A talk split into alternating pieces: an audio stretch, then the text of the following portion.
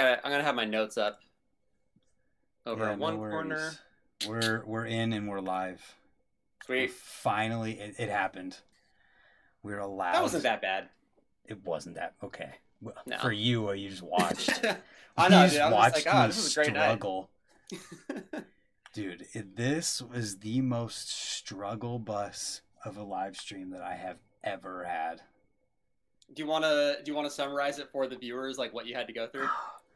This is what I normally use to live stream with my camera. The camera that you people are seeing is normally this, but for some reason it is not connecting to my computer at all. It'll charge, but it won't show up in iTunes.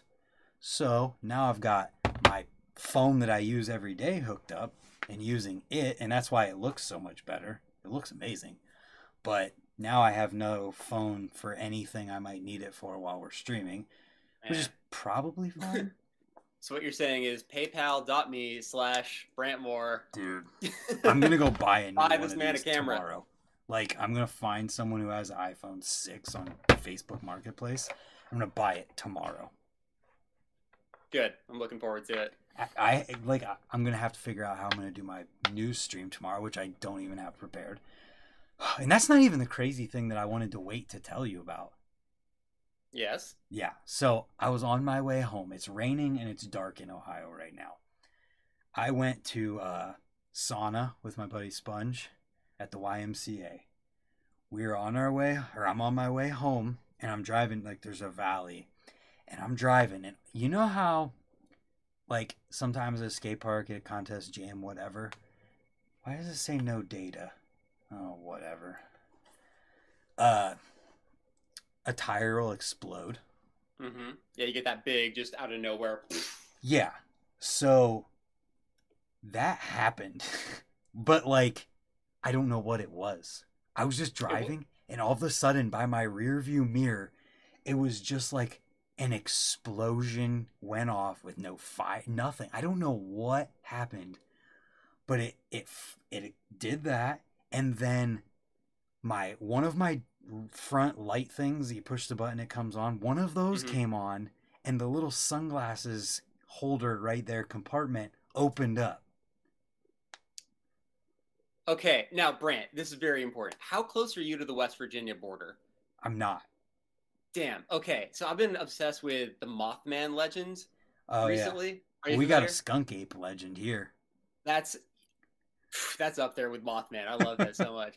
And so I just keep on thinking, like, man, anywhere near that, like Appalachia, that area of the country, like Mothman, supernatural something, Mothman. So I'm gonna hold on to uh, S- Skunk Badger Man yeah or well whatever it was. dude skunk ape uh Oh sure. but it happened and like i immediately like pulled over a little bit and this is you know i live out in the country so like i'm kind of out you know and immediately i had that thought of like those facebook posts where they tell you like don't get out of your car if you have a $100 bill under your windshield wiper i'm like Mhm. you know i probably shouldn't get out of my car right here so i pulled up the road to the mcdonald's at the top of the hill pull in and at this point, I called my dad because, like, he's a mechanic. He owns a mechanic shop. I'm like, I have no idea what happened. There was just an explosion in my car. And I don't know what it was. So I was looking around and there's no marks on my car. I thought maybe, like, okay, I'm in the country. Maybe a deer ran into me or maybe something, whatever. There's no marks anywhere on my car. No evidence of anything. Under the hood is perfect nothing on the top of the car where that noise could have came from so like i am completely at a loss for what could have happened And dude, I feel like that's the most terrifying thing of all. Like, if you if you found like a dead bird or something in your grill, i'm gonna like, go tomorrow and i'm gonna check and see if there was an owl or something laying on the side of the road right where that happened but Mhm. i figured the smart thing would not be to not get out of my car right where some random thing just happened Yeah. No, good move, dude. I'm glad you're all right. Thanks. Me too. I have no idea what happened. Then I come home and my stupid phone won't connect to iTunes or my computer, so I can't use it as a webcam for this live stream we're doing. It'll be okay. We got Everything's it. Good. Everything's good. Yeah. We're in. I don't know. Phones are connected. We're on. We're talking. We're chatting. Yeah. How was your day? Uh, it was good. Uh, did a bunch of writing, did some teaching. I'm trying to get back into running too, because you know we can still do that in California. Like go for a run in the morning.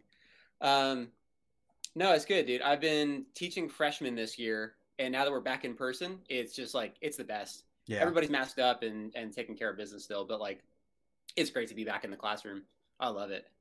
Kids are so like a good group of kids this year too. Uh, it's the best. I don't know. Become You- a teacher. It's you my went favorite thing. back to uh, teaching.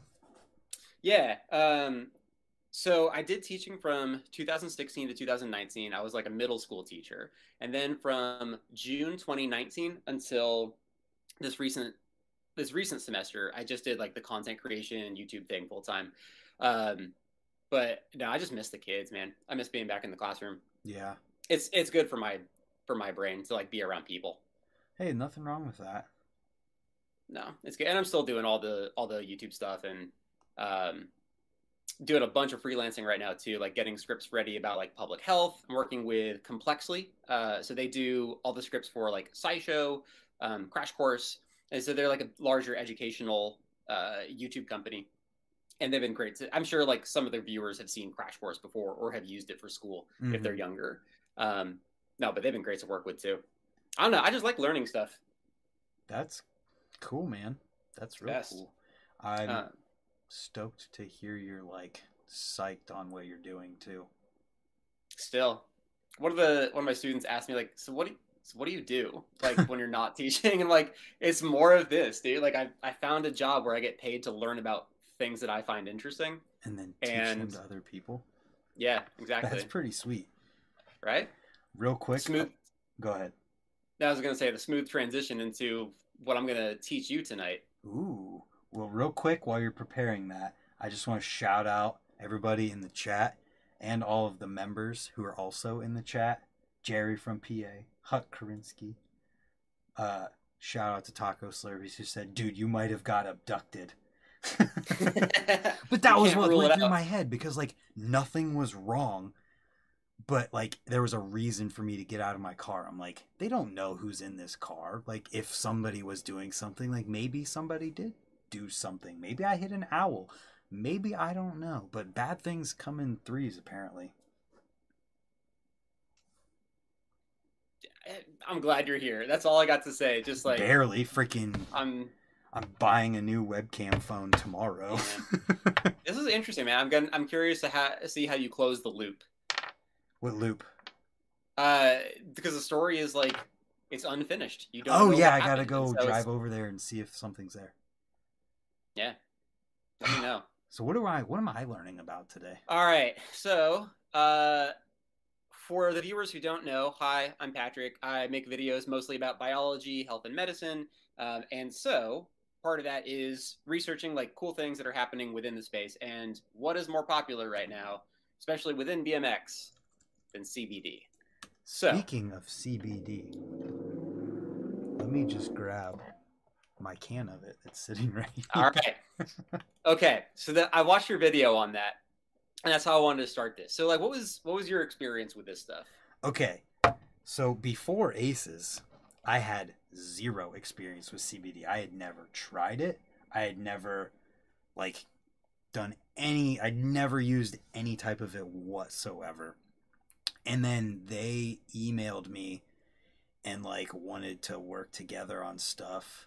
And so I was just like, well, I'll try it if I'm or I, I would like to try it before doing anything. So they agreed and sent me some stuff and it just like a couple weeks went this is a long way to tell this story but a couple weeks went by where i'm like oh i'll just use it after i ride. Like sure I'll, i'm sure i'll get sore. I'm sure like i'll need it for something. A couple weeks went by and i'm like dude i haven't gotten sore at all. Like there's nothing at all that i need to use this on. And then i crashed and hurt my wrist uh it's like sprained it or whatever and i'm like well i guess this is my time to try it. And so I filmed my unboxing, the video that you saw or whatever, Mhm. that night, the same night that I heard it. And I put it on and I was like immediately like, I mean, I don't know. And then a couple a minute goes by and I'm like, I feel like I'm kind of feeling something. Yeah. Then later it was like, okay, I feel like something might be happening. And and the reason I liked all of this because I had zero frame of reference. I had no expectations. I've heard people say that it works. I've heard people say that it doesn't work. So I'm like, well, whatever. And uh, so was, that was the first day that I used it. I was like, I feel like something might be going on here, but I can't tell yet. Then later, as my wrist heals, I used it again. And at this point, my wrist had just, it was just pain. It wasn't like broken or anything, it just hurt.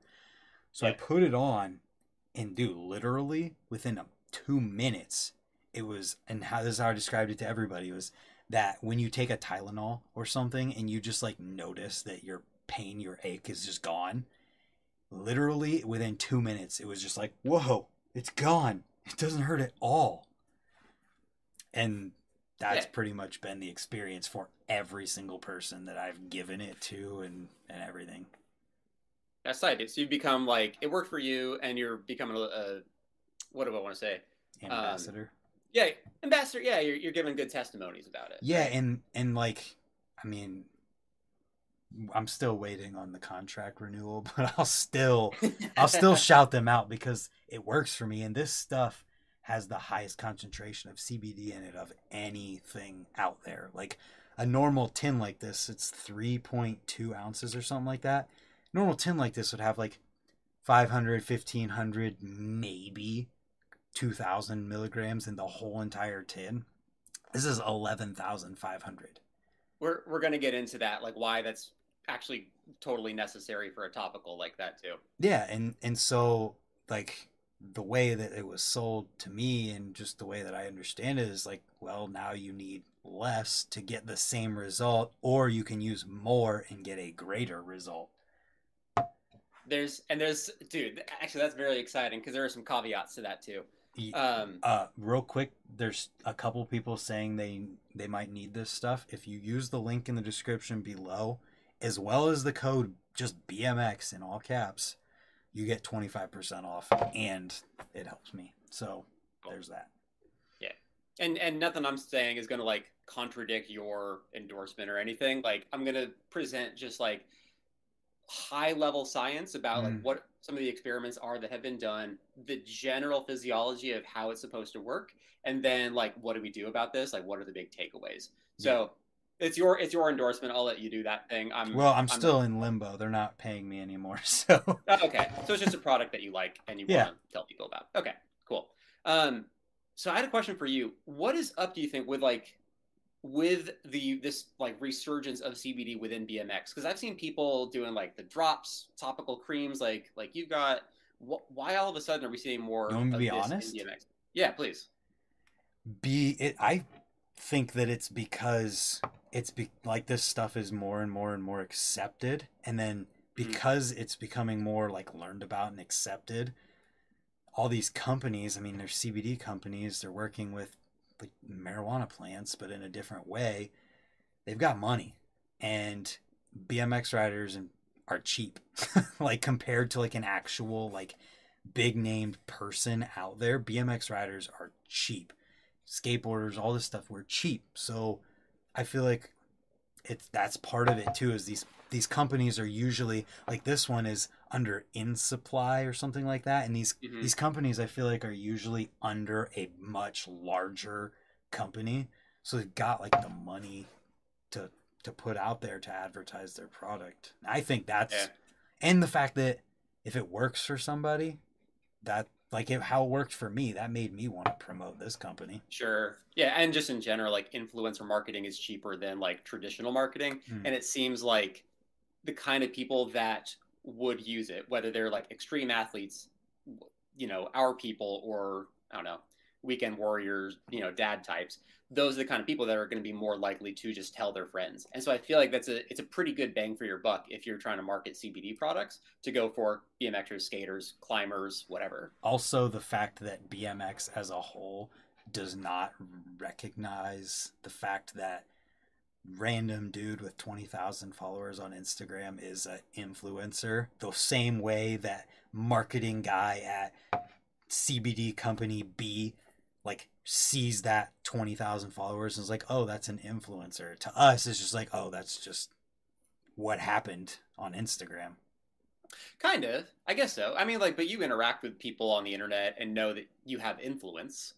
Yeah, but I think that the majority of people in BMX, because money and those types of things are so taboo or have been, that they had, like, I feel like the majority of people haven't made the connection with the fact that they have value as a person and as a brand to see what the companies are seeing in them the same way. There's people who do, and it's very obvious because these people like like how Nyquist is working with Bobcat. Like Mm-hmm. Nyquist knows that he's working with this huge company who is working with him because of who he is on the internet and what he's done in BMX and stuff. Not just like, oh, just random thing that happened.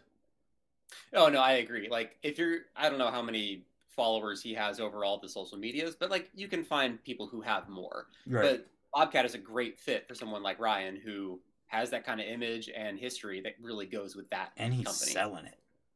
Yeah, yeah, He's yeah. doing it. Anyway, we're getting we're getting off track of, Sorry. of CBD. Okay, no, no, no. We could we could talk about this stuff for. This is a lot of like where our fields overlap too. Yeah. Um. Okay. For anyone right, who doesn't know, Patrick rides BMX. Just so you know. Oh yeah. yeah. I'm still- just not. I'm not, ta- I'm not just talking to some science guy. Like he rides. Yeah. I, yeah. Rode yesterday. Actually, it was a delightful session. So let's Um, get into it. Okay, so if you were to guess what the most common CBD product in the states is, what would you guess? Well, can can we run through a list? I'll give you of- some categories. Yeah, yeah. I'm gonna try to actually are. I'll try to randomize this. I'll just go Obviously in. I'll go in uh. Alphabetical order, I guess. Capsules, Okay. drops. So like like the under the Mhm. tongue tinctures, uh, the dried flower, edibles, uh, topicals, and vape oils. Vape oils, really? Yeah, I didn't people know that there was vape CBD, CBD. vape oils. I thought it was just weed ones, like THC ones. Yeah. Um, uh, we'll get into this later on too, but like that's a big thing within the research is separating the effects of CBD from the effects of marijuana or THC plus CBD. right. Um, man, that's tough. I my gut would want to say topicals, just because it feels like the most common like connection that someone might make between like like they've they're using Ben Gay or they're using some other Sure. thing icy hot. They're using something that's like it, and then they see this topical that's CBD and it's supposed to be great and this awesome thing. I feel like that that's where my gut wants to go, but I don't feel. I bet you that it's probably not right. You're you're not too far off. So topicals was number two. Is it? Is it Uh, vapes that's number one? No, Wow. drops is number one. I was gonna uh, say that was another one, just but that because that was the first thing I ever saw that was CBD was the drops. Yeah. And where did you see it? I don't remember. I just I saw it in 7-Eleven, and I'm like, oh well, this is what we're doing now. This is the uh, this is the uh, five hour energy of 2021, I guess. Yeah. It's just a new hot product. Um, okay, so this this result comes from a I think 2018 article comparing uh, uses and perceptions of CBD in both the U.S. and Canada. Sorry, it came out in 2020. Uh, they found that within the last year, 25% of Americans had used a CBD product. So that's any one of those things that I just listed, whether it was a drop, in edible, or whatever. A quarter of Americans are using CBD within the last year. So like that's a pretty big amount of people. what was the sample size? Oh, so this was just to let you know, this was printed in cannabis and cannabinoid research. So this was like a pretty focused Yeah. research paper. Uh, this was an a sample size of over 15,000 respondents, ages 16 to 65 in the U.S. and Canada. Oh, I'm sorry. So 30,000 in the U.S., 15,000 from Canada. Forty-five thousand then. Total, yeah, yeah. And they wanted to see what the difference was between the U.S. and Canada. Yeah. And so more people in the U.S. are using it than in Canada. Uh, they don't guess why. I, right. That's It a pretty it wasn't good by much. sample size, right? Right, but it was again a pretty focused group. So like we're probably going to see more people using it within that would respond to this kind of survey. Yeah. Um, and so it's like, is that really representative of the rest of the population? Probably not. But again, it's a little different than the survey being taken at the outside of a Walmart. right, right, right. I feel like that's the best intersection of humanity. Yeah, oh, that or a a Speedway gas station. At least here Oh, in. Ohio. Right, dude. Oh. Uh, okay, so yeah, most common was drops, then topicals. Edibles was right behind topicals. Um, and so I'm guessing that's just like CBD gummies is probably the most common one. Yeah. Uh, then vape, then capsules, then dried flower. Um, and so we have this like this picture of who is taking it, and it's across a bunch of different age ranges. So it's not just like young people at the skate park, right? It's across age ranges, um, and it's coming in a bunch of different forms. So a lot of the research in the last couple of years has looked at like we have all we have a lot more research about smoking cannabis than we do about CBD products. So right away from the beginning, we know so much less about just the effects of CBD than about smoking in general. And I know we were saying it's taboo that like we haven't been able to study cannabis because it has been taboo because it's been a Yeah. Schedule One drug, which is messed up too. Um, basically saying the It's uh, on the same the level powers as heroin. Right. Basically, there's no medical benefit, and why would we even study it? Like, it's it's one of the weirdest things within drug regulations. Here's your proof that it has medical benefits. the fact that I'm have this. Well, okay, anecdotes that it has medical evidence. I'm I'm still going to push back on you a little bit. So most of our most of the information that we have is from like inhalation and smoking. Um, okay, do you want to learn what people have used it for next, or like the physiology of how it works? I don't I don't know if I want to just bore you with I feel like, the how it works should come before that, so you have a Okay. better understanding before you learn about how. Sure. Okay. Yeah, that makes sense. Um, okay. So within our bodies, we have chemicals and we have receptors for those chemicals. Yeah. Just in general, we got that. There are a few different receptors, basically like little spots on different cells that can be activated or turned on by different chemicals. We have two types of receptors for canna- for basically like cannabis derived chemicals Cannab- called cannabinoids. I always mess this one up. It's like Cannabinoids. Oh my god, endocannab. I have it written out, man. Endocannabinoids. I don't say this word often. Endocannabinoids. We'll There go with it that. I think I got it. Okay. So we have two types. CB1, which we see mostly in the central nervous system, so brain and spinal cord, and then CB2, which we see in a bunch of other ones, primarily immune cells. And so, like, you're going to beat me to the punch, but like when we say that that cannabis might have an effect on inflammation, it's because of these CB2 receptors that are planted in all of our in a bunch of different immune cells. So, uh, what happens? We have a bunch of chemicals in our body that can be released. They're endocannabinoids, so naturally occurring things that Inside. like stimulate these receptors, right? Endo meaning in. Yeah. Um, and so they plug into these little receptors and can do a bunch of different things. And most of the research that looks at inf- inflammation in CBD looks at plugging something in to that CB2 receptor. And so whether that is like stimulating one of our endocannabinoids to plug in there or putting some other product and getting it to stick in that receptor, which is like how a lot of drugs work is just figuring out a receptor they can go in and putting a different chemical there. That's how caffeine works. Um, and so that's a lot of how we're looking at from a from a physio- physiological level. One of the tricky things is actually getting it to those different receptors. And we have a bunch of different cells that have those receptors on them. Interestingly, we have them in our fat, in our adrenal glands, thyroid glands, liver, uh, which is also interesting because the liver breaks down and metabolizes CBD, um, but also in cartilage and in bone. So they're everywhere. These different types of receptors are everywhere. And so I was looking at like, knowing that we're going to focus on topical CBD, what does the research say about that? And I just, there isn't a lot to go off of because so much has been done about inhalation routes Yeah. that's what we know the most about and so that's where a lot of the research focuses. Okay so as far as what route is best then it just it's a big it depends. Um, depending on how we get it into our body that might not make it into our blood as well. So, so there's something called bioavailability. Basically you take a thing it has to be broken down by your gut by your liver, whatever, and then it gets into your bloodstream and goes where it needs to go. Depending on how we put that into our body, bioavailability will be different. So if we eat it, or if we like eat a gummy or put it under our tongue or whatever, if we swallow it, it has a low bioavailability. If we smoke it, it has a higher bioavailability.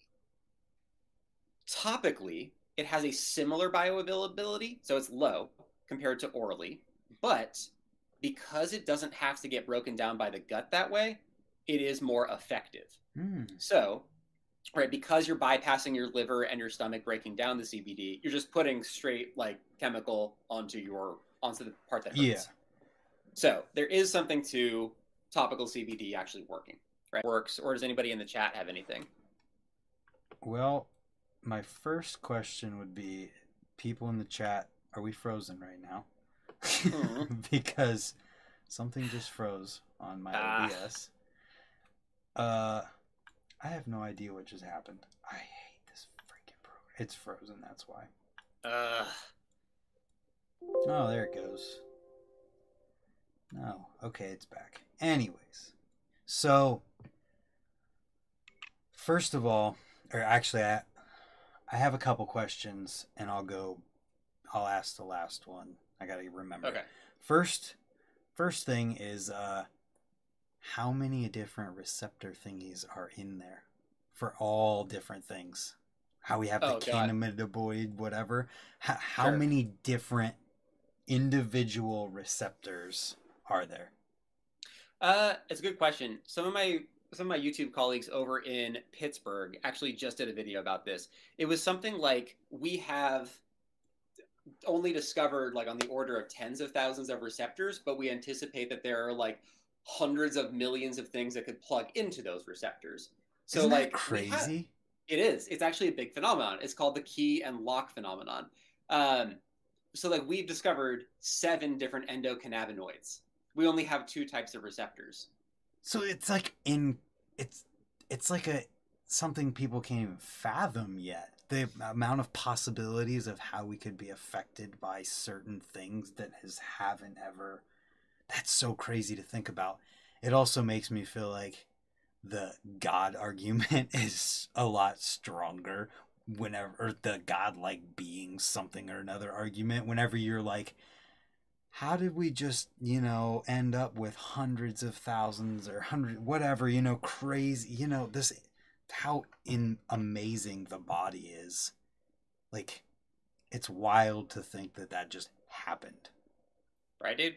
it's Um, this is- insane. Like it's just a crazy thing to think about. So that was my first question while you were talking about that. I'm Yeah. like well if there's a very specific thing in our body that is meant to receive these things through the from the cbd that we're getting like how many others are there Well, it, that's that's another like nomenclature thing too. Like these things are named endocannabinoids, which like I've heard that same thought of like, well, why would we have things for cannabis if it wasn't if we weren't meant to do something with cannabis? yeah And it was kind of like a chicken and the egg thing. Like we named it because they did something there. that makes sense Right. Yeah. I'm just saying the fact that there's this one spe- oops one specific thing f- that is named after that like it makes me wonder how many more of these little specific things there are and that's why I asked Oh, that yeah, dude. It's insane to think about that. Um the other question that I had was the one that I wanted to ask last was just fuck I got I got to remember. it's okay. We, we've covered a lot. Uh, receptors and ligands or chemicals. Well, you talked Um, about you talked about the fact that putting it on is better than putting it in your mouth. But what about, or at least it's it's more of a It direct bypasses thing. metabolism. Yeah. So- yeah. Yeah. So does that mean that inhaling is better? Because they say if like you're having other types of issues that you can't just put it on your arm because your arm hurts. Like there's other types of things that might be better with the under your tongue. Like, Oh, sure. Yeah, and that's an open-ended question because like there's this is I'm just talking about pain management for this Oh, like, okay. this conversation. that makes And sense. so we could look at like the effect of inhaled CBD on anxiety and depression, for instance. And Which that's a whole you're not going to fix by doing this. No. Well, I, that's at least not what I found. I'm no, that's a good being- that's a good question. I'm just being a pretend scientist here and saying that you're not going to fix it by rubbing it on your skin. yeah yeah yeah no it's a it's a good question though like it, it's it's one of the things i see like when doing research and debunking for different products it's like people will take i actually i did a video about massage guns a few months ago Yeah. and there are only something like two studies that had looked directly at like the little massage guns themselves in the last few years. Yeah. But there's obviously a lot more research on massage itself. Yeah. And so a lot of the people who were advertising the massage guns took and repurposed the claim from massage research and just said Um. like, look at what all this can do.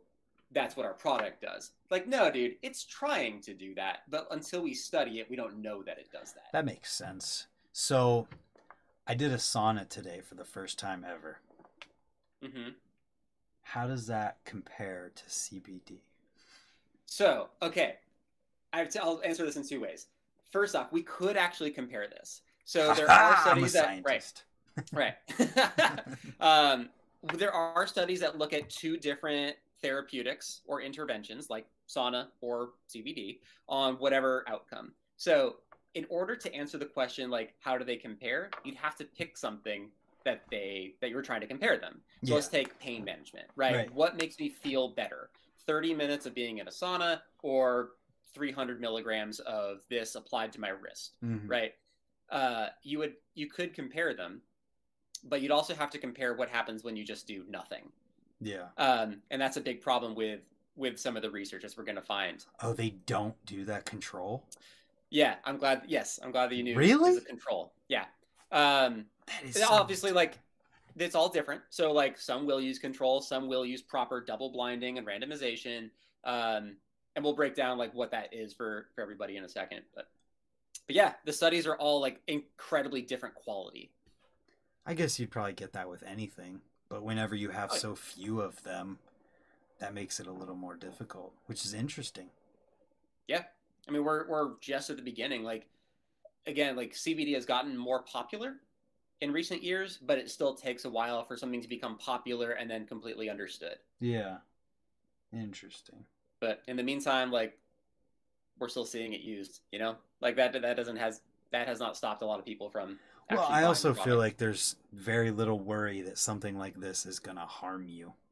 yeah for a topical that's that was like my main message was just like it's not going to do much more than like than an icy hot just please don't put it on open wounds Yeah. Or put it in your mouth. that in your mouth sounds sounds nasty there are other products for that Right. Interesting. okay so let's get into oh any questions from uh from No, they're just talking about smoking. Tight. oh man.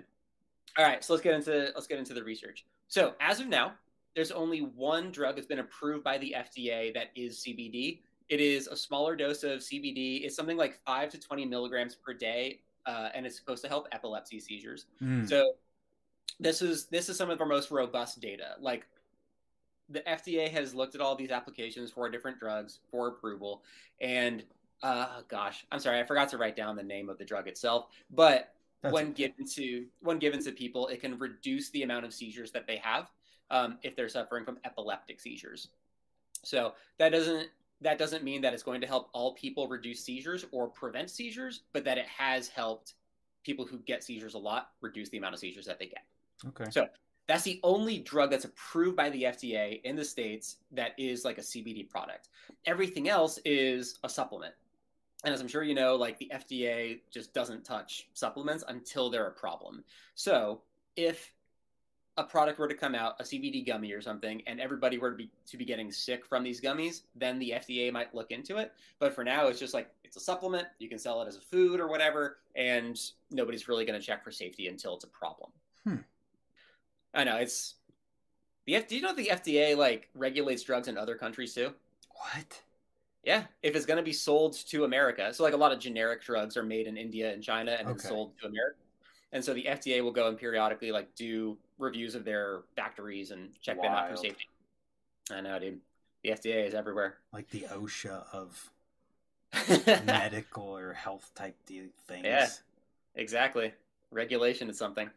Uh, okay, so here's how I found the research that I did. I basically looked at uh, different research databases. So if anybody wants to go do this at home, Google Scholar is a great resource. That's Yeah. scholar.google.com. How, how have you used it? Oh, dude, when I was so in high school, I did uh, post secondary. Mhm. If you know what that is, I'm sure you do. Uh, for anyone who doesn't know, is where instead of doing high school classes at the high school. You go to like a local college and you take college classes with people who are in college and get that credit, and the school pays for the books and the class and all that stuff. So I did that for my junior and senior year, and the the school that I went to required everyone to take an online course for doing online research. So we had to learn about citing sources and scholarly articles and what's legit and not legit and how all of the different like uh, symbols and things that you can use with searches on Google and those other mm-hmm. places mm-hmm. to like say you want to use this keyword but not this keyword and you want to have this combination of words well all of that crazy stuff so i had to go through like a literal like really really long course on searching things on the internet which i'm actually really glad about because i feel like i'm really really good at finding things because of it but that's yeah, where dude, i've encountered a... google scholar and then also in school where you have to write a paper and you have to have this many scholarly resources versus just whatever you find. Right. It's I agree. It's a good skill and not just because I use it for my job, but also like you are going to get just like less fluff, more concentrated like here's just information, no yeah. advertisements. Um it's obviously like more difficult to read. Oh, for sure. It's a it can be a lot more and you have to like that's why you learn about searching keywords and things because some of them are so long that you don't want to read the entire thing to find that two sentences you need for the whatever you're working on. Dude, story of my life. That is exactly what I do on a day-to-day basis. Uh, anyway, so I use Google Scholar. I use PubMed, which is another like database of uh, research that you can then search. Uh, and so I was just looking for topical CBD and pain. And right away, here's something that we need to note a lot of the pain management studies have been done with people with either chronic pain, people uh, living with cancer pain, or people living with neuropathy. So neuro, nerve, pathy, something is wrong. So a lot of those neuropathies can come from like diabetes, uh, but they can come from a bunch of different other sources as well. But basically, it's this condition where you're just in constant pain. And so people will try different alternative therapies, basically like anything that isn't a traditional drug or like people are trying to avoid opioids because like that's a big problem still. Yeah. Um, and so these these people, these patients, will often be targeted as like, hey, let's try giving you something. At this point, hopefully something will work that you like, right? And so, uh, it seemed to have some effect in different groups. Um, but as I as I mentioned, uh, like sometimes there were just no placebo group, right? You would get a certain amount of people, say like 30 people in a group, give them a CBD product, and then just see what they felt afterwards, yeah. right? If they liked it, fantastic. Um, but if not, you know, try something new. Wow, very um, there. Exactly. Well, yeah, exactly. It's like I, for some of these, I couldn't get information about whether they blinded the participants or not. Um, blinding is just, you know, if you're going to get a thing, if you're going to get a drug, blinding them is making sure that the participant doesn't know if they're getting the drug or the placebo. Mm-hmm. Because if you know that you're getting something, you're going to think that it worked. Right. Right.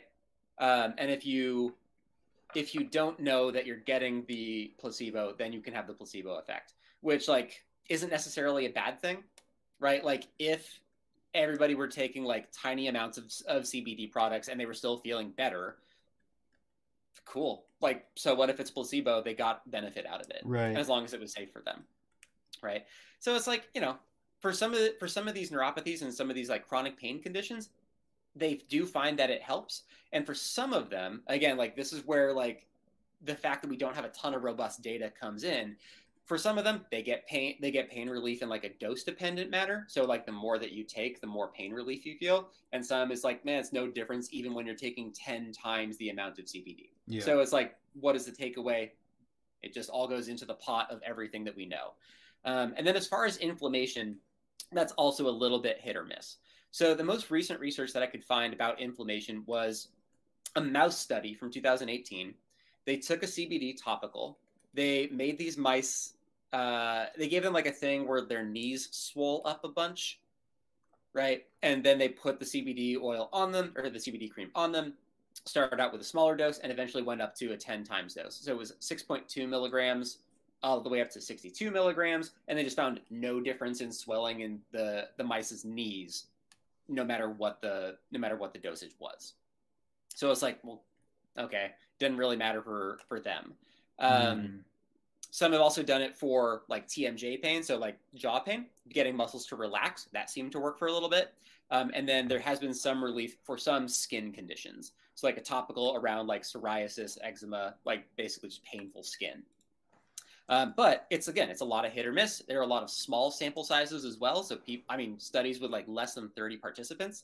So you can't make a lot of broad sweeping judgments off of that. Yeah. Um, and so like that was that's kind of just like the place that we're at right now with CBD research is like there's a lot of exciting avenues to go down, but we can't say that like we know a lot other than the epilepsy thing yet. Interesting. Um, yeah, it's it's a lot of like want want. I wish I could tell you something more exciting. Well, um, is it possible that there's a lot of ongoing things that just aren't going to show up until they're published and reviewed in what oh, you're yeah, searching? Of course. of course, but then it's like it goes into the same problem. Uh, are were there a lot of participants? Did we like actually learn anything? And then uh, I always keep track of like I always I like looking at results where we just didn't find a difference because that does tell us something. Yeah. Right. If we go through years and years of research and it becomes really robust and we sa- and we find that like CBD doesn't make a big difference in pain, like great, that's science working. Um, that doesn't mean that it's bad for people necessarily. Like if you find that you like it, like I'm not going to poo poo that, right? right. Uh, um, but when it comes to making the recommendation, like, hey, should you go to the hospital, get an X-ray, and get a cast on your wrist, or just treat it at home with CBD cream, then it becomes a more relevant conversation. Yeah, it's interesting. I can't remember if it was my dad or my somebody that I gave it to that was like, oh my gosh, that worked instantly. That was amazing. Right. Also had a case of something was wrong and causing pain that it didn't do anything for because it was not it was like it was the wrong kind of thing or whatever. So it was interesting that they had this in their head already that it worked and it was awesome. And then something else happened and it didn't do anything for them because sure. there's some things that might not be helped by it, I guess. Yeah. And again, that that's what we that's what we look at in science. Like we have to be pretty clear about like we're going to be studying a lot of people with cancer pain and neuropathies because like that's going to be relevant to those types of patients. Mm-hmm. Interestingly, and this is kind of like the bummer for the for this evening is like couldn't find any studies looking at like you know young healthy people that are just trying to recover from athletics. Yeah you know? And so like that's a that's where a lot of res- or uh, where a lot of products go because it's really hard to mess those types of bodies up. I feel like it would be really really hard to test that and do anything with that because how are you going to replicate the same type like how do you collect thousands of people who are like having a similar you know what i mean? Like how different what people would be experiencing yeah. is that like I feel like you almost couldn't do that on a large scale and have it be like something you could trust. Dude, so check this out. Give me a football team and you can. Um, if you were to take like a high school football team, college, uh, let's go college football team because they're all adults. You have a pretty big squad, right? We have at least dozens of people on your college football team between yeah. like people who are actually going to start and the practice squad and everything um, you could, and this is something that like athletic trainers and sports medicine folks do, is let's do double days. Basically, you're going to do a bunch of a bunch of drills. You're going to do all your workouts, and you're going to be really sore at the end of these double days. That's going to happen for two weeks, and we know that we have, let's say, hundred football players doing this. Mm-hmm. You could, at the end of every day, say like, we're going to test whatever modality. Let's just say like an ice bath or something. You could have everybody come off of come off of training, rate their rate their soreness on a scale of one to 10, follow them again the next day after they got an ice bath and say like, how's your pain doing today? And so like, it's a really, it's a really low tech thing that you could do. And again, it's got a lot of flaws. Asking people to subjectively rate their pain on a scale of one to 10 is like one way of doing it. There's you know? also the fact that everyone has a different life outside of that football Yes. and what they eat is different. So like somebody who goes home and works on something else and is doing strenuous stuff even outside of it and eats well and just all of the different combinations of that. That's Yeah. It's it's hard to control for people in the real world and pain is super subjective and that's why it's all like that's why my end message for like does CBD work is just like who knows? It depends. There's some there's some phys- yeah, no, exactly. And like that's what scientists have to say sometimes. Um yeah, so like there's some physiological basis for it, but like might work for you, might not. So Um, any so basically another thing you could say from that is that not a single person can tell you that that stuff doesn't work because there's no proof that it actually doesn't. so wait a second, hold on, hold on a second. Are we are we You can't go both. you- trying to prove a negative? what I'm saying is that there's people out there who swear that it works, and we have to accept that. But I don't feel like we can accept people saying that it just doesn't work because there's no proof that it, like the science doesn't say this does not work. Oh, right. Okay, I, I'm tracking now. Yeah, yeah. So you could, if somebody were to say like CBD or CBD, That's snake oil. It, it doesn't work. Like yeah, yeah, yeah. you can't say that and be accurate because the science doesn't prove it yet. Right. And that's not what I'm trying to say too. It's I know. just- I'm just saying because when I did the videos talking about this stuff, there's people who are like, "Oh, that stuff doesn't work. It's a scam, whatever else." And it's like, well, right. you can't say No, that. I mean like the truth, the capital T truth, is somewhere in the middle of like there's more nuance to just like it works or it doesn't work. Yeah. I mean, as we saw, like it works for people who want to reduce their seizures who were previously epileptic or who, who are epileptic. Um, as far as like, is it going to like guaranteed reduce your pain? Who knows? We don't know. Um, I, I guess I should say something about safety too. Uh, I saw I saw research of people taking high doses of CBD up to six thousand milligrams in a single dose. Bro, that's Right. half of this thing full.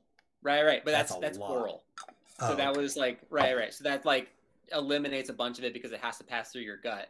But even when they were taking such high doses, nothing too bad happened. The paper said that they got like headaches and diarrhea a lot of the time, but like they weren't they weren't dying. That being said, if you are taking certain medications, like check with your doctor to see if you think it's going to be a, a big deal. just like um, anything else. Yeah, Take anything like that and you have medication. yeah. So hashtag not medical advice, all that stuff. Hashtag don't come after me, FDA. Yeah, FCA won't come after you. It's the people who uh, who learned about CBD on the Brant Moore show. Yeah. We're just Um, a couple of guys on the internet talking. Yeah, I'll uh, I'll make sure to put all my sources in a comment or something too if people want to read more about this. Um, I'm Cool. I always believe in being transparent with where I find information. And I'm sure there's probably going to be at least one person who sees this that might click on one of those links. Yeah, I, that's what I found too. I've for all of my videos, I put my my sources in a Patreon post, and so I of course track like who's actually clicking to Patreon from the description, and it's like a fraction of a percent. Yeah. which is a bummer. I wish that more people would prioritize like fact checking and looking at sources, but like it just doesn't happen. Dude, That's have why you I been have on a job Facebook though. before? I got rid of Facebook in 2018, and it was one of the best things I ever did. I did. Granted, I'm still on Instagram, but Dude, it is incredible the amount of stuff that people share and have absolutely no idea if it's real or not. yeah, dude, it's it's one of the biggest like you know medical communication issues that we have as science communicators.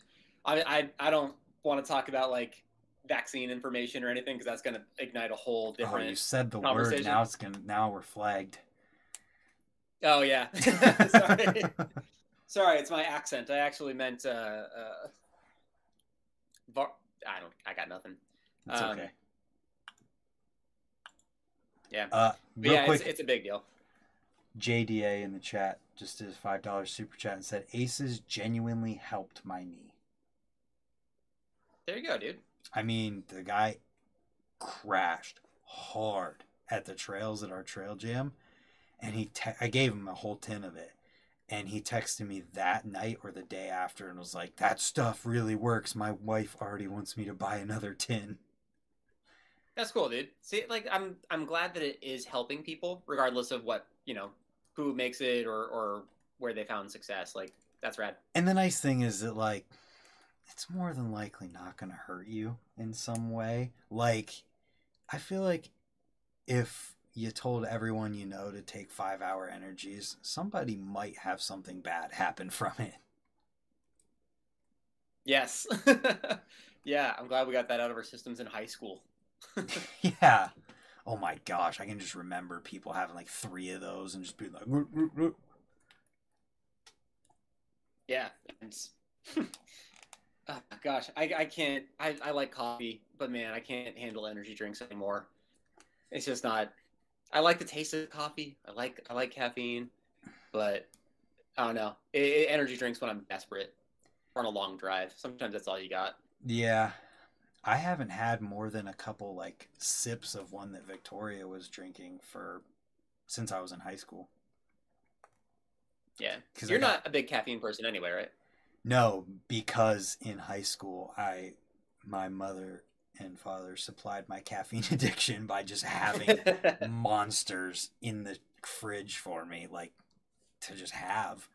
So I would not eat lunch at school and have an energy drink that morning. And you can imagine the crash that you're going to have and the, the amount of crap you're going to feel like. Like, even as a kid in high school, I felt like total crap and got addicted to caffeine to the point where if I didn't have one, not eating lunch, whatever, I just feel Yeah. the same type of crap that I did having it. So it was like, it got to a point where it was just like, yep, I'm done and haven't had a full one. Yeah. And the only ones I have drank were Victoria's, and that's sugar free with nothing in it but the other, the stuff for the energy stuff.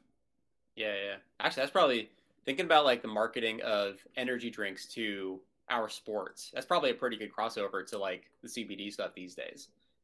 It'd be You know, cool if it just just- switched. What do you mean?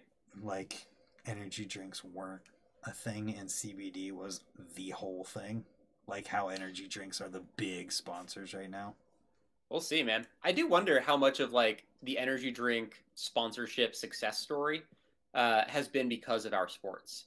I feel like the the ability to sponsor action sports athletes has made has like given the image to all these different drink companies. Oh yeah, and I mean if you that's part of think about appeal. any of them, their whole image is around action sports type things.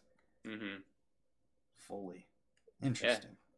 Was uh, I, I just spent the last weekend with Nikita out in North Carolina, and Mhm. obviously like she's sponsored by Red Bull, and like she was talking to me about like the health stuff that they do for her, and like they take care of her. You know, it's Oh, the I'm it's the training program, the nutrition, like therapy, like it's it's really cool how much they prioritize like taking care of athletes. I feel like I've heard that before too from like Garrett talking in an interview or something. Just if something happens, I think it was to do with injury stuff where like hmm they pay for all of the doctor stuff for people. It might have been Ryan Sheckler or somebody. I can't remember. Sure.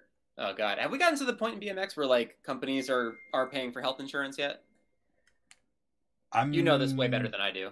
I would guess that there might be a couple bike companies. G, I feel like GT might. I don't know. I, the the the big answer is I don't know, but I Mhm. wouldn't be surprised if a company like GT was. Sure. So there's somebody with like the financial firepower. Yeah. Other than that, I really don't know.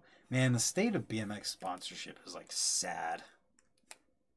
I, dude, you again, like you know way more about this than I do. I remember back in whenever it was when the Levi's team was a hot thing. Yeah. Like they they made waves because they were offering health insurance to their riders, and that was seems like why are we not doing this? It's an action sport. You're you get hurt. It's part of the sport. If you want longevity from your riders, like get them some, get them anything. Get them like the minimum coverage possible, but at least then like taking care of your injuries won't be as big of a deal. Won't be as big of a hit.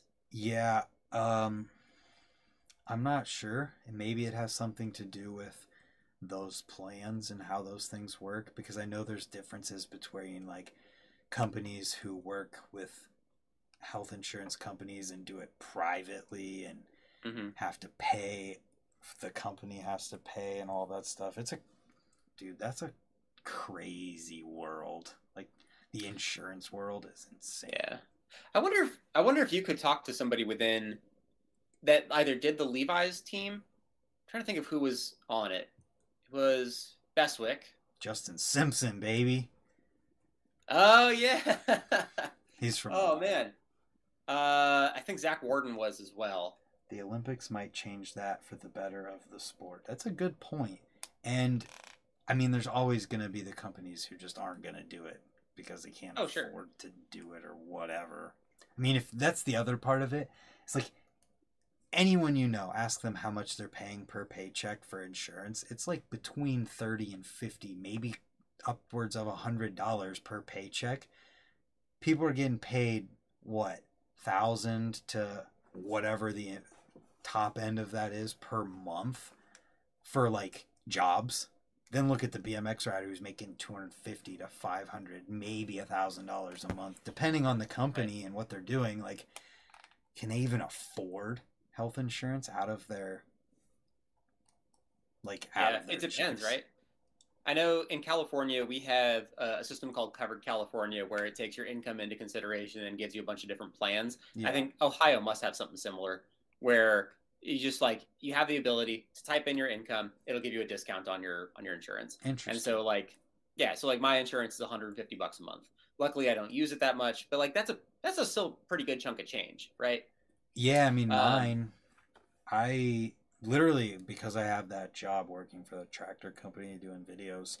Um, the only reason that we go through a temp agency to for me to get paid is because that temp agency offers insurance where I couldn't get Nice. insurance through them because I'm not I don't work enough hours, and that is for uh, dental and health insurance. It's thirty dollars a week out of my check. Okay. It's like 120 bucks a month. Um, Yeah, but it's like crap health insurance. sure. But I also Yeah. don't. I, I I don't know.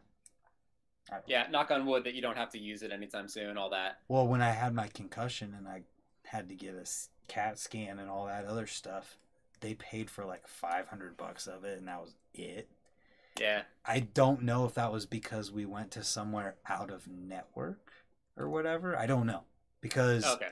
I think basically if anything else ever happens, I'm just gonna make the calls to find out what's in network so that I for sure. Yeah, dude, that's that's some solid life advice too. Like wherever you're traveling, figure out where is in uh, where is in network that you could go to if you crash. Yeah. Uh, somebody just mentioned Spot Insurance. There's a lot of action sports people promoting Spot. It's a company you pay. They said I think it's like 20 bucks a month. It's like 20 25 dollars a month where they'll match or they'll pay some up to a certain amount. Something or another. You, I'm sure you can pull it Oh, okay. Yeah, it looks like injury insurance. Yeah, so this is basically like for catastrophes. It looks like. Oh, I tried man. to reach out to them a couple of years ago, but they never responded. So Oh, yeah, Spot, Sure enough. hit me up. Yeah. Looks like they got ambassadors from all these like mountain bikers and surfers, like Travis Rice. But he's a Red Bull athlete, isn't he? He's a snowboarder, the dude who did um, the Art of Flight. Hmm. Uh, this is fascinating. Greg Lutzka, skater. I don't see any uh, BMXers on here though. So Chase first one. Hawk, a couple people have done ads for them on Instagram, but I don't know if anyone's like actually Spot. Hit me up. Yeah, dude, reach out. You know how to write an email. I did. That was the thing. When I hurt Oh. myself and my insurance didn't cover it, I reached out to them and I was like, "Look, I had this crash. My insurance didn't cover it. I have this YouTube channel and these people who watch who could genuinely benefit from from what you guys are doing, like let's work together." And they Mhm. never responded. Yeah. There was a, a thing a while ago. I think it was right after the Stephen Murray crash, the Athlete Recovery Fund. Yeah. And that just seemed like, man, the best intentions, but like if that was as successful as possible, it still was not going to be enough to cover all the all the athlete like you know, accidents and injuries, right? Yeah. It needs to be a systemic thing, hopefully. I don't know. It, it's a bigger problem that we're not going to solve tonight, you know. Somebody with a lot of money should start the action sports insurance company where some way it's maybe make it like one of those uh, religious insurance policies where everyone puts the money in or whatever. Those actually seem pretty legit when you look into them. Yeah, I think there was a John Oliver about that one. I don't know. I don't watch that guy. Oh, okay. Yeah. Um, gosh, yeah, it's a whole, it's a thing. I, I, I think that's going to be one of the things that we struggle with over the next couple years as an industry. Like, especially as somebody mentioned, like as the Olympics make this thing more legitimate, right? We're going to need to become a more legitimate business. People are going to be pushing back against that, but since I've done this YouTube channel and talked about this type of stuff, it seems like in that time people have become more and more accepting of talking about those things and accepting the fact that like if you're a professional rider you are a business person working for this company doing a job. Yeah. and some people act like it some people don't. Yes. Yeah there's a reason there's a reason the biggest uh followings get sponsors I don't know. I, you've talked about this before, I know. So it's not. It's. I feel like it's not worth rehashing. You can go link to somewhere else where you've talked about it. Well, it's just yeah. Montana Ricky likes to go on rants about it because he deals with it and deals with people who just expect because they can do trick A, B, or C that they should just get stuff. That's the biggest yeah. connection I think people need to make is between the fact that you're doing tricks and working for what you're getting back and that you should be working and providing a return on what you're getting if you're getting something.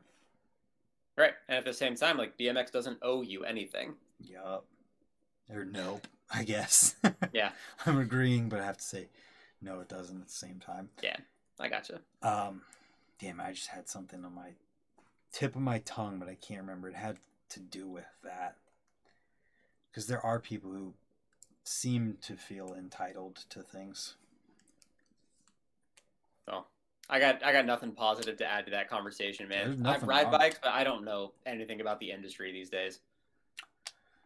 Yeah, it's gotten better than it was. Good, dude. At least in my eyes. Is that the end of your CBD lesson. Yeah, we got we got to the end. It only took us an hour. yeah, we didn't even get into it for the first 15 minutes because of me yeah. and all of my freaking my unfortunate series of events. Or series of unfortunate events from this evening. I know, dude. You're gonna go find that owl somewhere dead on the road tomorrow. I'm gonna hold it up by its feet, take a picture with it. Cool. Send it to send it to me. I'll dissect it. It'll I'm be a fun prob- video. Yeah, I'm probably. Yeah, there you go. Make it a series. When did it? So you do like deer hunting still, right? I haven't yet this year, but yeah. Okay. How did you learn? Do you like skin the deer and everything? Yeah. Okay. Did you ever? How did you learn how to do that? I kind of want to like poke into this because like I want to do more dissections, and I know that like creeps people out to see like you know one dead things on the internet but also like sourcing those materials, whether it's like a stray cat or possum or something you see in the road, or mm-hmm. a deer that you shot yourself. How did you How did you get into this? I mean, my dad has hunted forever, and then naturally, when you have a kid, like, and it's a boy, and you hunt, like that's the thing. Like, you get your kid into hunting too. So I've been exposed to it since I was really little. The first deer I ever shot, I think I was like 10 or something. And I was by myself in the woods when Dang. I did it. Like that honestly was a I don't I can't measure how much that affected me as a person, but that affected me more than most other things that have ever happened to me. Being yeah, this like 10-year-old kid uh just sorry, I got spam stuff in here. Uh my son and I watched an old BMX videos of you riding today, Patrick. So cool. There's one oh, cool. 14 years ago. That's awesome. Huck, little Huck Karinsky. But anyways, uh I'm like a 10 year old kid. I shoot this deer and it doesn't die right away. So I walk up to oh, it no. and it's just like making these noises and like I'm by myself, so I don't know what to do. This is graphic, I know, but but I had to like continue shooting this thing, and like I try, I dude, it was like a crazy experience, and I remember not even like. I didn't like I wasn't like crying or traumatized or anything like that, but it was just like whenever people tell stories of like Native Americans taking their kids out for the rite of passage or they talk about hunting being like the rite of passage, like I experienced that as a like a 10-year-old kid by myself in the woods walking back up to our camper by myself ah, like to go in the camper and let my dad know that I shot this deer. And That's- but like that I got into it growing up, but the whole skinning a deer thing is it the reason I ever did that was to save money because you don't have Mhm. to when you take it to the processor it just costs more for them to do it Sure. or like if you're going to uh if you're going to get it mounted or whatever if you shoot one big enough that you want to have mounted you're usually better off doing it yourself because it'll be quicker to get it to the taxidermist if you Yeah. do it than if you take it to the processor then you got to pick it up and all that crap um Did that give you like a? uh, You mentioned like shooting it, and that was kind of a, a big traumatic thing, or, or or stayed with you. I don't know if we want to call it trauma, um, but do you feel like that gave you a, a different relationship with death than if you weren't a hunter? Probably. I mean, I was 10 years old. I didn't I, I can't say because I don't I did, wasn't old enough to even think that way. And I I would guess so because even today like death does not even affect me like at all. It's weird. Yeah, if you're that one guy at a funeral who's just like, "Hey, how's it going? Nice to see you." Like, I mean, in so obviously like you know, you yeah, be respectful. put on your face for the occasion, but like I don't know. I feel like it like almost numbs that part of you Yeah. from that. Uh Where death is just a part of life. well, I think that might be it as well. You're better saying these things. I was like it was a long time ago. It was literally 18 or so years ago at this point. And I think this has nothing to do with your question, but being a hunter and getting like harvesting my own food and knowing where it comes from gives you a different relationship with your food than what somebody like you who's in California like you go to the store and you get your food and it's like a however I don't know if, what you eat but like it's a totally different thing to where like I can see why somebody who lives in a bigger city and has never experienced any type of hunting or anything like that in their entire life could see what happens in the meat industry and be like, I don't ever want to eat again. And then you look at someone like me who's grown up hunting and like, I know where that came from. I know that I did that. And I know that if I didn't shoot that deer, it might have got hit on the road. It would it might have got eaten by a coyote, or five years later, it's gonna get old and die, and nothing's gonna ever come of it. Like, so I feel like it's just a totally different relationship with your food that way. Yeah. Yeah, I, I that was probably the more relevant question. Was not like has this changed your relationship with death, but like has this changed your relationship with food? And I think anyone who eats meat should have to kill some kind of animal just to have that connection because if you don't it's just it's whatever at that point it's like you don't care like oh it's just, and, and not that's not saying that like I eat a cheeseburger and I'm like oh I care where it came from but I I recognize the fact or where it came from right. if I was thinking about it that way That's so interesting, man. I feel like that's because obviously, like us in California, we have a different perspective of like, and I'm not speaking for all Californians, but clearly, like, Yeah. I live in the Bay Area of San Francisco. I the average San Franciscan thinks differently than the average person from Ohio, right? oh for sure Yeah. So I, I think it's fair. Like, I, most people here look at meat from the climate change angle and think of like, ah, red meat is bad because emissions, because transportation for those cows and stuff like that. And like, it has n- like those two worlds of like environmental factors and then like morality and looking at the process of meat production those are just to- like two different worlds. Mhm. And I know people like will make decisions based on, you know, everything that they're exposed to throughout their lives. So I don't know. Just, I think it's interesting. It's it's never as simple as everybody should hunt or everybody should not eat red meat. oh yeah. you know?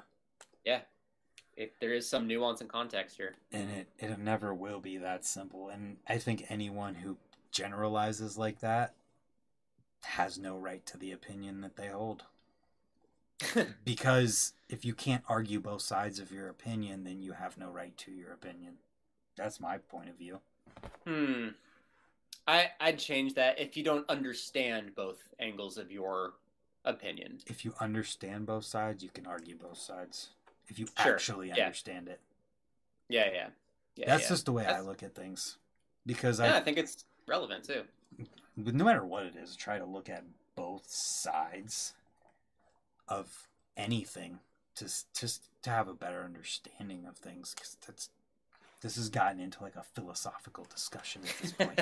Because that's a big, a huge problem with things today is that people say things without having any sort of context to the other side or what they're actually saying or any sort of empathy for the consequences of the types of things that they're saying. Right, dude. I, I feel like it's one of the basic human skills that will never go out of style is like listening and holding a conversation and figuring out where people are coming from. And that way, whether it's like the BMX industry and figuring out all the problems there or health stuff like we are talking about, it's it's one of the greatest skills that you can have. It, it seems like it's it seems like you have a lot of like older folks in your audience. Is that right? Yeah, there's a lot of guys who are 30, 35 plus. Yeah.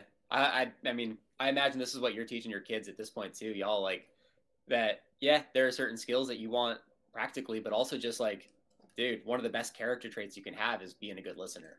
Seriously, I there's a lot of people that I just don't like being around because they don't listen in a conversation. You can't have a conversation with them without them just talking about themselves the entire time. I love having conversations with people where we don't talk about ourselves even at all. We just talk about things. And it's that's one of the reasons why I love hanging out with Sponge so much. It's because we can just sit there and talk about stuff without ourselves being involved with it at all. Yeah, dude. That's the best. There's there's a time and place for it. You know, there's Oh, always there's to catch up with the all the interesting stuff, but also like there's so much cool stuff beyond our own lives it's worth talking about. You're not wrong, man. Let's talk about bikes. Oh, sure. Okay. I got like maybe like 15 more minutes that I can that I can hang out, and then I got to go on to the next thing. Oh, damn! You budgeted your time for this. I What do, I have- It's only it's not even seven o'clock. I still got a script to write. what a guy. I'm sorry. No, I just I, I fully We'll hang out sometime soon. be off of this thing already, honestly. But just because of that delay to get started, and the fact Yeah. that we're just having a nice conversation here. Um. So, what's your BMX life like right now? Dude, it's good. Uh, so we have a bunch of different things going on in the Bay Area. We have an overall older scene right now. So like a bunch of like 30 plus kids that are like, I say kids, 30 They're plus kids. crew that We're are like, yeah, yeah, I'll take it, man. Um, but yeah, like everyone's been getting together at certain skate parks. There's less constant like Wednesday night session, Saturday night session, and there's more and more jams coming up all the time. There aren't a ton of media folks. Uh, there is, I want to shout out the Quality Control Group, though. They're like some younger kids down here in the South Bay. Uh, they just did like a, it was like a half hour video for the whole scene that they put out like a few weeks ago. It was really good. Bunch of like good up and comers, younger kids there. Um, but that's run by a guy named Bradley, and he's been doing a bunch of really cool stuff with filming and getting kids out there. Um, but otherwise, just like bikes in this scene are, are good right now. What about for you? I want to hear about yours Oh, experience sure. of BMX right now. I don't know. It's fun, man. I got to going out to North Carolina the other weekend was just really fun. Like it was it was cool to be out there with a professional rider. Like Nikita and I have been friends for a decade now and she's gone Mhm. on to like, you know, be in the Olympics and and get sponsored by Red Bull and stuff. I'm super proud of her. But like it was just fun getting to ride with somebody who only thinks about riding. with a bunch of other people who just live and breathe riding. Yeah. It was so different from like my life, which is constantly like work and research and learning and academic stuff, and then just getting to ride bikes for two day two days. Um, I think you may you probably met him. I got to ride with Joe Nix while I was out there. Oh yeah, I know Joe. Yeah, he's a cool guy. Yeah, like is. quiet, pretty soft spoken, but like just absolute shredder. Animal. hmm Who else does 360 Superman seat grab Indian airs? Right? Oh, dude, What? he was just so dialed the entire time too. Yeah. Cool guy. Um, How yeah, North Carolina scene is good. How often do you get to ride? At least once a week at this point. Good. I, be- it's always. No, sorry. Go ahead. I interrupted you. I was just gonna say you don't post that much on Instagram of riding stuff, so I don't know. I don't. So I don't know if you ever get like this because you you upload something every day or multiple times a day On YouTube, point, right? I do. On not YouTube, on Instagram. right. Okay. I I get in periods where when I as soon as the camera goes on, I just lose all like joy. Oh, I understand. It's just not fun to film things. And like I'm still progressing. I'm still learning new tricks all the time, hmm but I just don't care. Like I don't I don't know. I would rather have this the personal satisfaction of landing something sketchy, getting high fives, and that's it. But like as soon as the camera comes out, now it's work, now it's stressful. And I just I don't know. BMX should make you happy, right? The thing Yeah. that, that you do for fun should make you happy. Yeah. And I feel like if I want to continue to ride as long as I can, then sometimes that means like not filming. That just means having a session and getting a photo with everybody afterwards, you know? But Yeah. like the, the not filming thing makes bikes more enjoyable for me sometimes. Hey, with the exception of with the exception of like I feel like there's always opportunity for storytelling. Like I I mean you, you saw the Fast and Loose videos. Like I'm sure I'm sure you've watched all of those at this point, yeah?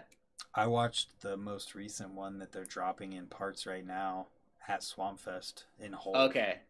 And it was I'm sure amazing, right? It was awesome, yeah. Dude. I, I feel like videos that tell a story are timeless, which is why props and Road Fools are such a big part of like our bike vocabulary growing up. Mm-hmm. Uh, because there was something that was entertaining and interesting to follow as opposed to just like what bangers did they produce right Yeah, I kind of talked about this, not exactly this, but kind of with Stu Johnson at Mm-hmm. Swampfest. I brought up how, or I asked the question of like back when he started filming things, was it more so that people were filming just to document what was happening, or was, or were people like, I want to do this in the camp, like, so we're filming. Like, Oh, sure. I want to film this because that's what things are like today where like someone does something and they're intentionally filming it for Instagram. Like most of what you see on Instagram is intentionally filmed for it. And it's a lot different than like what I'm doing. right like making content is is, is not documentation necessarily Except I'm not making content. I'm documenting. oh sure like when you go to swamp fest yeah you're talking to people you're like And I, even that's why my, i really like the who has the best blank in bmx Oh yeah.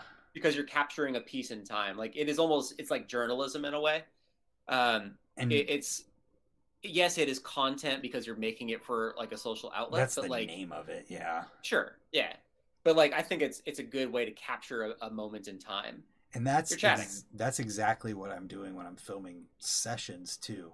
Like because I've always filmed just from the beginning.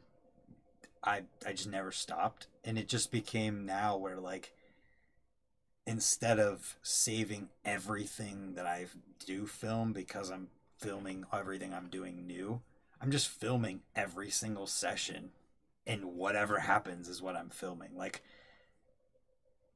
it's very rare that I'm like, oh, I'm going to do this because I'm filming it. Like when it comes to on the daily, they're still like, oh, I'm, I want to do this trick and I'm filming it for a video part or something. right But I, I feel like more so there's a pretty big difference in what I'm doing just because it's literally documenting what is happening every time I ride. I also feel like you have a, a diverse enough trick list that you could film 500 videos in a row and not repeat a single trick. the sad thing is, like, you could be right about that, but the sad thing is that I could, pro- I might be able to do that, but I forget and I don't think about, and I so I get stuck in the same grooves of the same Right. tricks, and then I remember some, I'm like, oh yeah, I can do that. Yeah, that's what I feel like. When, when I worked at Woodward and like would be coaching kids, one of my favorite things to do was just like, all right, you're gonna ride this bowl because this is what we're assigned to, but you're gonna go opposite the entire way. Ooh, You're not gonna hit the same hip the same way twice. Like you have to go and like ride this thing uniquely. And I feel like that's one of the, my favorite things as like a 32 year old is exploring a new park because of the novelty of it. yeah, Um, so like these days, man, I would love to make a video that is just exploring all of California's skate parks. Like we have, I think, 52 counties in California. There's got to be a cool spot or like a trick to do in each of those counties, oh, right? And get it's impossible that there's not. right, even if it's like, I mean, like the northern mountainous counties too. Like there's got to be a tree to There's somewhere, something. Right? Yeah, there's there's spots. Do a bar spin on Main Street in like a, a 20 person town, sure. Yeah, Um, dude, that would be rad. but like that gets me excited is like creativity and seeing that there's an ability to tell a story i would love to go and film i'd be i feel like i would be motivated to film if it were for the sake of for the sake of story as opposed to trick trick trick Well, that's what you make it. If that's what you want to Yeah, do, dude. that home is where you make it, man. yeah, man after after i can travel again get on the road i still want to come to ohio and i still want to do that pittsburgh trip at some point You should.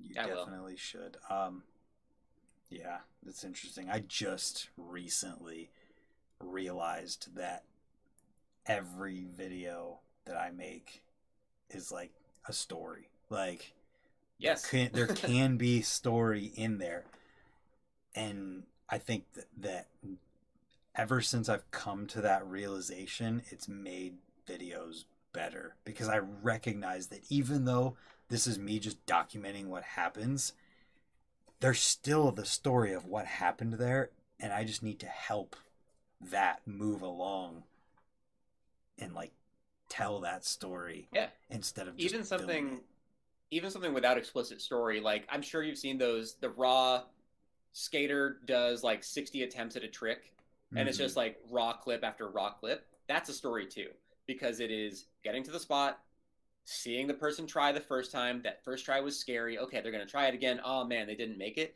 and then just like after try number 60 everybody goes nuts everybody like that's the big resolution that's the climax of the story Mhm. and so even though they haven't quote told a story, they got across a story.